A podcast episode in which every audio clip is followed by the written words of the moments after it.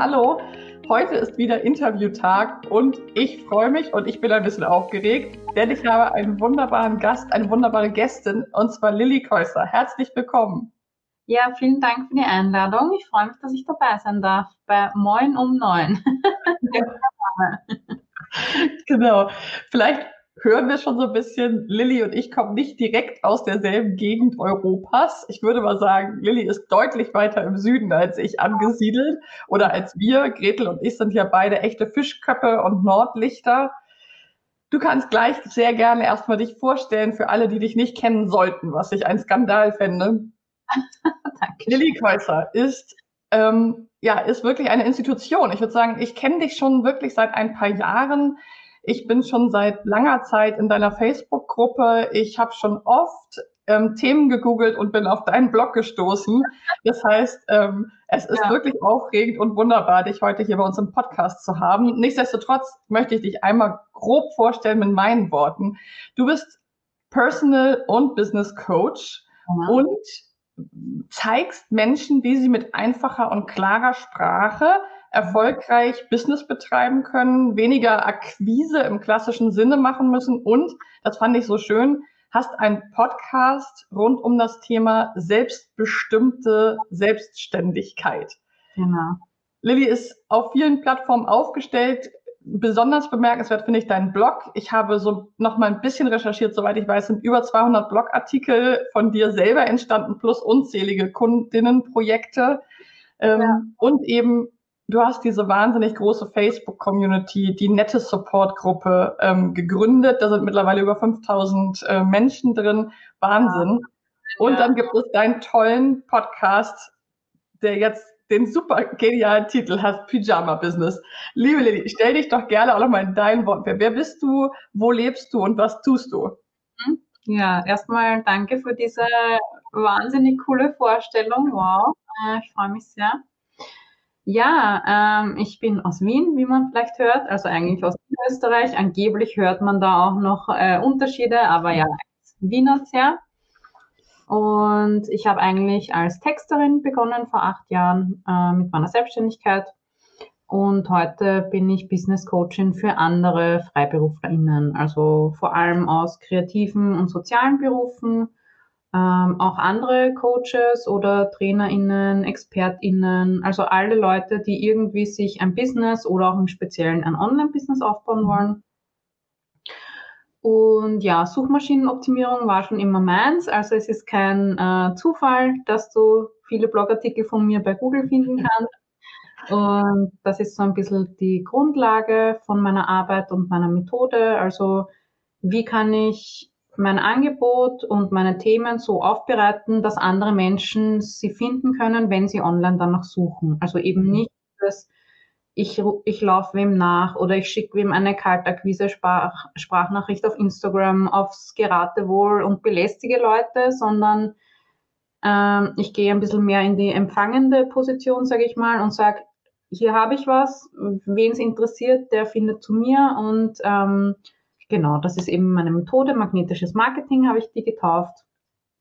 Und es geht eben schon um Website, Bloggen, Suchmaschinenoptimierung, aber auch um alles rundherum, also eben Positionierung, Angebot, Zielgruppe, Preise und hinten raus dann auch Reichweite aufbauen. Also wie werde ich von mehr Menschen gefunden, wie baue ich mir eine eigene Community auf und gerade jetzt im letzten Jahr kam auch viel dazu, wie nutze ich dann auch meine Reichweite, meine Sichtbarkeit, meine Community, um vielleicht auch nicht nur immer mehr Umsatz und Gewinn anzuhäufen, sondern auch im positiven, sozialen oder auch politischen Sinne meine Community zu beeinflussen.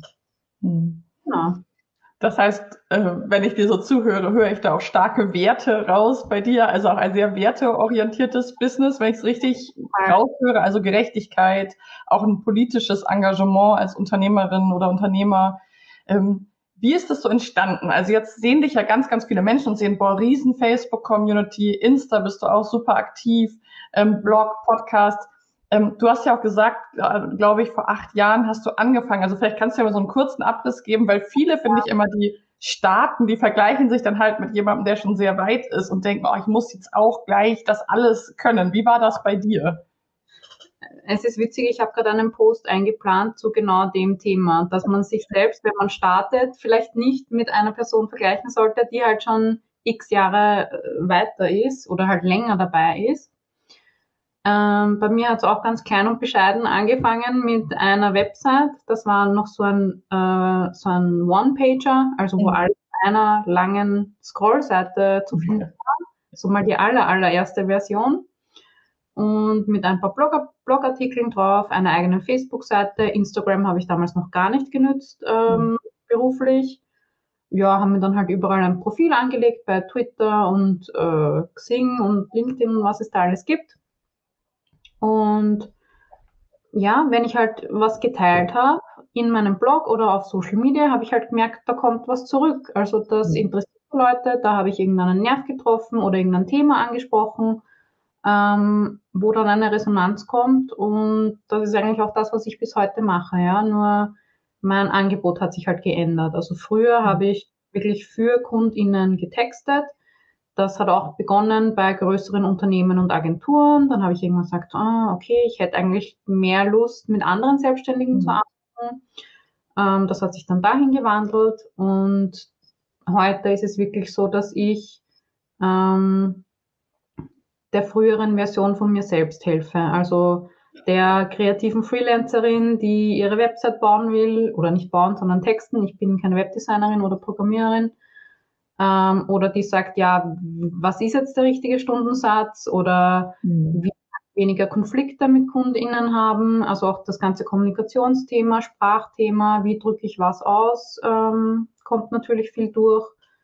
und genau, das war so der Weg bis hierhin. Aber ja, 200 Blogartikel, wenn man das umrechnet auf 8 Jahre, ist halt alle 2-3 Wochen ein Blogartikel. Also es ist jetzt nicht unmöglich. Es ist einfach die Zeit, die mir da halt in die Hände spielt. Und je mehr Content du auch online hast, desto mehr kannst du den dann natürlich auch wiederverwerten. Ja? Also ich weiß heute genau, welche Themen gut ankommen. Wenn ich was über Preise, Stundensätze, Umsatz oder so poste, dass das dann gut ankommt und dass das die Leute interessiert. Und wenn irgendeine Kundin eine Frage hat, in 70-80% der Fälle kann ich sagen, schau, da habe ich schon einen Blogartikel dazu geschrieben. Die sagen immer, wie kannst du zu jeder Frage einfach einen Blogartikel parat haben? Aber ja, es summiert sich dann einfach mit der Zeit und halt auch dabei bleibt. Ja, super spannend. In meinem Kopf explodieren schon die Klammern auf, wo ich irgendwelche Fragen und wo ich am liebsten einhaken würde. Wunderschön fand ich gerade die Formulierung, die du benutzt hast zum Thema, ich bin heute sozusagen für mein früheres Selbst oder meine frühere Version die Ansprechpartnerin, weil ich erlebe das auch ganz viel in der Arbeit mit Gretel zusammen, dass wir häufig Kundinnen haben, die denken, sie müssten jetzt schon die Positionierung und dann darf sich das nie wieder verändern, und du hättest ja wahrscheinlich vor 8 Jahren auch nicht genau gewusst oder gedacht, dass du da heute stehst, wo du stehst. Also, dass es eben auch ein lebendiges Produkt ist, sozusagen das eigene Business. Ja, da gab es noch keine Online-Kurse oder Mastermind-Gruppen, was ich halt heute exklusiv anbiete. Also ich mache keine 1-zu-1-Dienstleistung mehr, und vor 8 Jahren habe ich geglaubt, ja okay, ich schreibe jetzt halt für immer für meine KundInnen Texte, ja, also gerade in unserer Zeit heute, wo sich alles so schnell verändert und digitalisiert und neue Trends und neue Technologien aufkommen. Ich weiß jetzt auch noch nicht, was ich in 8 Jahren machen werde, aber ich bin gespannt und neugierig drauf. Wie schön. Du hast eben ja schon angesprochen, mittlerweile hast du so einen Riecher entwickelt, welche Themen besonders gut ankommen. Wenn du mal so die Top 3 Themen oder so, also ich habe ja jetzt schon ganz viel recherchiert, aber was würdest du sagen aus deiner Erfahrung, was sind so die Themen, die bei echt vielen Gründerinnen, Starterinnen oder auch Unternehmerinnen gut ankommen oder die immer viel Aufmerksamkeit bringen? Also das Top-Thema ist immer Geld, Stundensatz, Umsatz, was tun, wenn der Kunde nicht zahlt, wie schreibt man eine Rechnung, also das ist ganz viel mit so Angst und Unsicherheit auch oft besetzt, wo man einfach mal googelt, was ist jetzt ein richtiger Stundensatz oder wie kann ich auch bezahlt werden, während ich im Urlaub bin, was kann ich da machen, also wirklich alles, wo es halt um finanzielle Absicherung einfach geht. Und wo ich habe das Gefühl, Leute fragen sich oft so, ist das jetzt die richtige Spanne oder darf ich das oder darf ich das nicht? Also so immer auch vergleichen und schauen und ist das eh richtig, was ich mache und so in Bezug auf Geld. Wenn ich jetzt nach meinen Blogartikeln gehe, dann sind es viel so Vorlagen oder Tools, also zum Beispiel meine Vorlage für die Über mich-Seite wird sehr oft jeden Tag aufgerufen und auf Instagram sind es auch Geldthemen hauptsächlich, ja. Ja, du hast es ja eben auch schon geschrieben oder beschrieben, dieses Thema Unsicherheit, Angst, was darf ich eigentlich nehmen, was bin ich wert, was ist meine Leistung wert. Ich weiß auch, dass du einmal, ich glaube, es ist ein Blogartikel und vermutlich auch ein Podcast, 9 Gründe, warum du deinen Preis nicht als Stundensatz kommunizieren solltest. Das fand ich sehr, sehr interessant. Das schaffen wir jetzt in der Kürze der Zeit nicht jeden Punkt. Wir werden das alles aber hier unter unserem Podcast auch nochmal verlinken zu deinem Blog, zu deiner Seite. Also es kommt nochmal alles hier rein, dass alle Interessierten gerne nochmal nachschauen können. Welche Gründe, wenn du es mal so grob zusammenfasst, würdest du sagen, sprechen dagegen, das eigene Angebot als Stundensatz zu formulieren?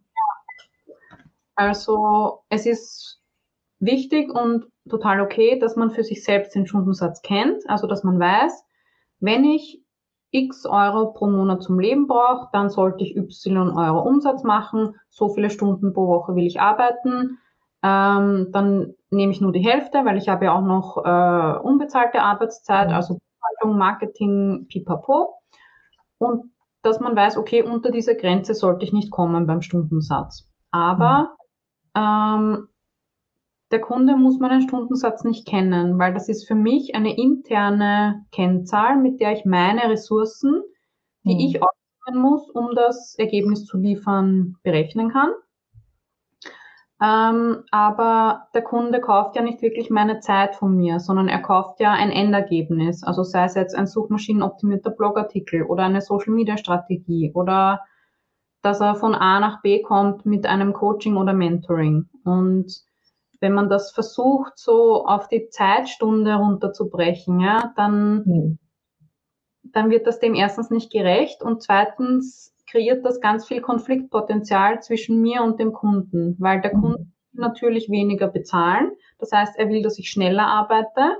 Ich will natürlich gute Arbeit leisten und auch gut dafür bezahlt werden. Und ich will mehr Zeit mir eigentlich nehmen für das Projekt. Das heißt, ich bin dann automatisch in so einer Kampfposition und dann verleitet es den Kunden vielleicht zu hinterfragen, ja, warum brauchst du so lange dafür? Oder geht das nicht schneller? Oder kannst du nicht da eine Viertelstunde wegnehmen und so? Und dann wird immer nur über diese Zeit diskutiert, aber die Zeit ist ja eigentlich nur der Einsatz, den ich bringe und der ganz viel transportiert, ja. Diese Zeit transportiert mein Wissen, meine Erfahrungen, meine Weiterbildungen, meine Ausbildungen, irgendwelche tollen Talente oder Stärken oder eine ganz starke Intuition oder so, ja. Also das kann man ja alles nicht in Minuten messen. Deswegen ist das eigentlich so eine ganz ungeschickte oder botscherte, wie wir in Wien sagen, Methode, um ein kreatives, eine kreative Leistung irgendwie messbar zu machen. Und ja, in dem Blogartikel sind eben noch ganz viele andere Argumente und Gründe drin. Und deswegen bin ich auch so ein Fan von Pauschalpreisen oder sogar von fixen Angeboten zu fixen Preisen. Also ein Angebot, das für jeden Kunden gleich ist, dass ich immer wieder anbiete, nur halt quasi auf den Kunden anpasse natürlich, aber wo zum Beispiel jeder Kunde denselben Fragebogen bekommt, dieselben Deliverables, also dasselbe Endergebnis dann übergeben bekommt und das hat einen Fixpreis und da weiß ich ungefähr, wie lange ich dafür brauche, wie viel Einsatz von mir dafür notwendig ist und ob das jetzt mal eine Stunde mehr oder weniger ist, ist eigentlich egal, weil das ist ja dann auch wieder das Thema, der Kunde kann ja nichts dafür, wenn ich mal einen schlechten Tag habe und doppelt so brauche für meinen Text. Das wäre dann auch wieder unfair, nur andersrum unfair. Ja. Genau, also das war dann so mein Weg auch als Texterin. Da hatte ich dann nur noch ein Website-Paket und ein Blog-Paket Und das war mein Angebot und fertig. Ja, es gab keine individuell geschriebenen Angebote, keine Stundensatz, irgendwas. Und das war auch das, worin ich wirklich gut war, was mir Spaß gemacht hat. Und natürlich, wenn du dasselbe Projekt x-mal wiederholst mit verschiedenen Leuten, dann perfektionierst du ja auch den Prozess und das wird immer besser und kumuliert sich immer mehr aus den Erfahrungen von verschiedenen KundInnen. Genau, und da hast du ja auch geschrieben, dass das ja eigentlich, wenn wir auf Stundenbasis abrechnen, uns dann als Unternehmerinnen auf die Füße fällt, weil wir letztendlich weniger Stunden brauchen, je besser wir sind, je routinierter, und dann rechnen wir weniger Stunden ab und letztendlich verdienen wir weniger, ja, obwohl wir ja unsere Expertise, also das ist sozusagen dann eigentlich ein verkehrt herumer Prozess. Das finde ich irgendwie mega, mega spannend. Also für alle, die da noch mal tiefer eintauchen wollen, schaut wirklich unbedingt da bei Lilli in dem Blog vorbei. Was ich so super spannend finde, da hast du auch total inspirierende Dinge zu gesagt, ist dieser Punkt, dass ja viele KundInnen, Unternehmerinnen sagen, ja, ich möchte ja aber, dass jeder sich mein Produkt leisten kann. Deswegen mache ich den Wert sozusagen, oder deswegen mache ich den Preis niedrig, damit das auch jeder bezahlen kann, weil ich möchte niemanden ausschließen, also unter so einem Sozialaspekt ankommen und sagen, ich möchte, dass das alle können. Und da, finde ich, hast du eine unglaublich coole Podcast-Folge zu aufgenommen mit dem Titel Die Finanzen deiner KundInnen gehen dich nichts an. Das hat sofort meine Aufmerksamkeit gefangen. Magst du da mal einen Einblick geben, wie du dazu gekommen bist zu der Aussage? Ja. Ich habe mal bei einer Online-Konferenz so die Aussage gehört oder den Vergleich von der Julia Roberts in Pretty Woman, wo sie in ihrem Outfit als Prostituierte halt in eine Edelboutique geht und eigentlich könnte sie es sich leisten, weil sie hat das Geld, um dort einzukaufen, aber die VerkäuferInnen behandeln sie halt von oben herab, so oft, ja, was willst du hier und du kannst dir das eh nicht leisten, und sie treffen halt Annahmen über sie oder über ihre finanzielle Situation. Und da besteht halt die Gefahr, dass wir das auch machen, also dass wir Leute irgendwie aufgrund ihrer Herkunft oder ihres Aussehens oder so bevorurteilen oder diskriminieren.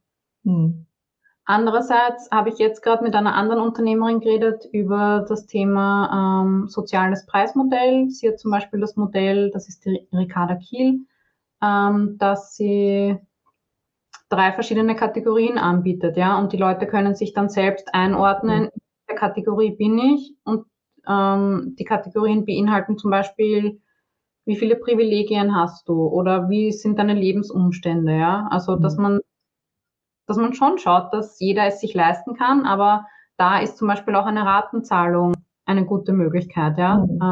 Dass man nicht alles sofort verlangt sozusagen und dass man sich überlegt, wie kann ich es jetzt schon zugänglich machen, auch wenn eine Person vielleicht nicht jetzt sofort den ganzen Preis aufbringen kann.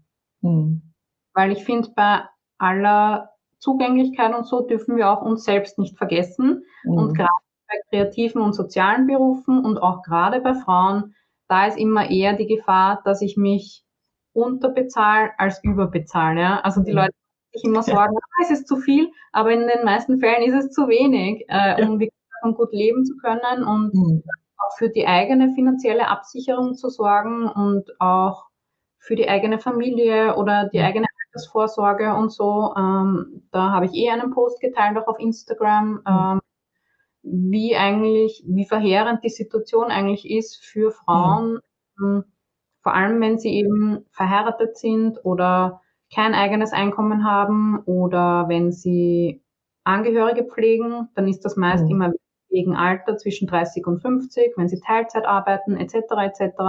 Also diese ganzen Abhängigkeiten vom Partner, vor allem Frauen sind von Altersarmut betroffen, also wir dürfen halt auf uns selbst auch nicht vergessen, ja, also im besten Fall sind wir finanziell gut abgesichert und wir haben auch die Möglichkeiten, es unseren KundInnen irgendwie zu ermöglichen, an das Angebot oder das Wissen zu kommen. Genau, also da gehe ich auch immer so für, dass wir ja nicht unseren KundInnen die Entscheidungen abnehmen sozusagen oder sie nicht bevormunden auf eine Art, sondern ihnen das sagst du auch in vielen Podcasts und Posts, dass du ja auch einen kostenlosen Content kreierst, wo schon ganz, ganz viele mit irre viel anfangen können, der ja wirklich einfach so for free ist.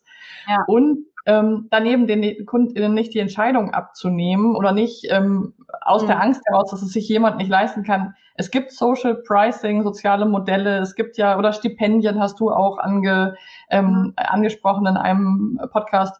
Also es gibt ja Wege und Möglichkeiten, aber das nicht auf alle zu münzen. Und was ich auch so einen wichtigen Punkt finde, ist, dass wir Frauen ja, wenn wir gut verdienen, auch wieder investieren können in uns selbst, in unsere Kinder, in soziale Projekte, wohin auch immer. Also dann sind wir auch in der Lage zu gestalten. Ja, so ist es. Ja, total cool. Also ich merke schon, ich könnte mit dir jetzt, glaube ich, ich finde es so wahnsinnig interessant. Einen Punkt muss ich noch kurz aufgreifen. Und zwar, du hast ja eben auch und das habe ich auch in deinem Blog und auch im Podcast schon gehört, dieses Thema Privilegienbewusstheit, ja, dass wir uns wirklich in so einem sozialen Preismodell zum Beispiel nicht nur anhand von unserem Einkommen einschätzen. Und das habe ich jetzt, wie gesagt, bei dir schon mehrfach auch gelesen. Das finde ich mega spannend. Vielleicht machen wir dazu nochmal eine Podcast-Folge. Ja. Sich auch seiner Privilegien auf verschiedenen Ebenen bewusst zu sein. Wie bist du, also ich habe ja vorhin auch schon gesagt, ich höre sehr starke Werte bei dir raus. Wie bist du dazu gekommen und was hat das vielleicht auch für einen Anteil in deinem Business? Ja, also so richtig auf den Trichter gekommen, wie privilegiert ich eigentlich bin ich erst 2020. Also eben durch die Corona-Krise und dann George Floyd und alles, was passiert ist in der Welt im letzten Jahr. Glaube ich, dass das nicht nur mir so geht, dass es vielleicht viele Leute so ein bisschen in die Selbstreflexion getrieben hat, und habe mich das erste Mal so wirklich beschäftigt mit Sexismus, Rassismus, Ableismus, was da alles für Ismen, und habe auch begonnen, zu Online-Workshops zu gehen, Accounts zu folgen, Betroffenen zuzuhören etc.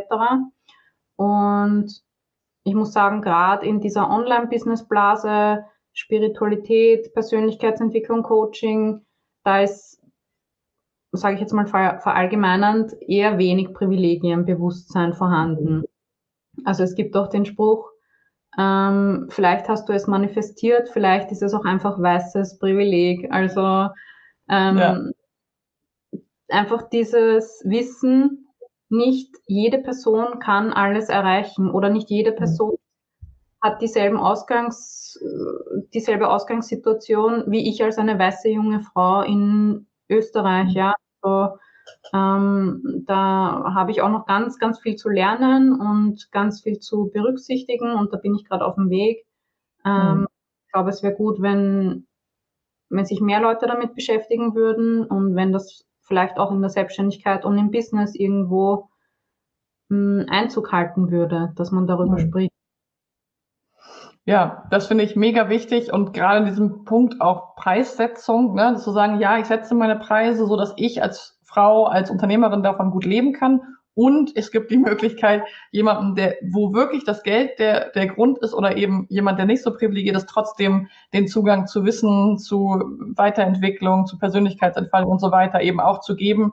Da arbeite ich auch mit verschiedenen Kundinnen zusammen, die eben das auch ermöglichen. Das geht. Wir sind ja zum Glück dann unsere eigene Chefin und können eben entscheiden über Stipendien oder verschiedene Dinge, wen wir eben auch, also wenn wir mit wachen Augen durch die Gegend laufen, eben auch, wer wirklich nicht die Möglichkeit hat, und da auch wirklich dann sehr großzügig zu sein, wenn wir auf der anderen Seite eben gut für uns sorgen. Also ja. Lilli, wie kann man denn mit dir zusammenarbeiten? So nochmal zum Abschluss. Du hast schon so ein paar Sachen eben eingestreut. Was, wenn man dich jetzt total klasse findet, also klar, wir haben schon gesagt, Blog, Podcast, Facebook-Gruppe und Insta. Was gibt es für Möglichkeiten, mit dir weiterzugehen? Ja, das sind mal so die Haupteinstiegspunkte, würde ich mal sagen, wo man sich mal ein bisschen informieren kann. Auf meiner Website gibt es zum Download einen Leitfaden für mein magnetisches Marketing, also welche Bereiche da dazu gehören und welche Fragen man sich stellen kann und welche Fehler oft gemacht werden in den 3 Phasen des magnetischen Marketings. Ich habe ein kostenloses Webinar, wo es nochmal tiefer um diese Themen geht. Da geht es um die 3 größten Fehler bei der Kundengewinnung. Einer davon hat eben mit Suchmaschinenoptimierung und verschiedensten Vorurteilen dagegen zu tun. Und wer möchte, kann gerne in meinen Kundenmagnetkurs kommen. Das ist so mein Hauptangebot zurzeit. Ich habe dann noch 2 kleinere Online-Kurse, die sich nur ums Bloggen oder nur um Social Media drehen. Und dann gibt es noch zweimal im Jahr meine Mastermind-Gruppe mit 12 Personen, Das ist dann sozusagen noch on top für die Umsetzung, 3 Monate lang, wo auch alles sein darf, also alle Gefühle dürfen dort sein, Höhen und Tiefen werden besprochen. Genau, das ist auch alles auf meiner Website dargestellt, was so die verschiedenen Möglichkeiten sind. Toll, das werden wir alles hier verlinken. Und dann danke ich dir an der Stelle sehr für deine Zeit, für deine Impulse und Inspiration. Und wenn jemand noch Fragen hat, dann werden wir das direkt an dich weiterleiten. Sehr gerne. Und euch allen, die zugehört und auch vielleicht auch zugeschaut haben, wünsche ich jetzt einen tollen Tag. Habt's gut. Und wenn ihr Fragen habt, dann kommentiert wie immer gerne. Und dir, liebe Lilli, vielen, vielen Dank für deine Zeit. Das war wunderbar. Ich bedanke mich für deine Wertschätzung. Habe mich sehr wohl gefühlt. Vielen Dank. Dankeschön. Mach's gut. Ciao.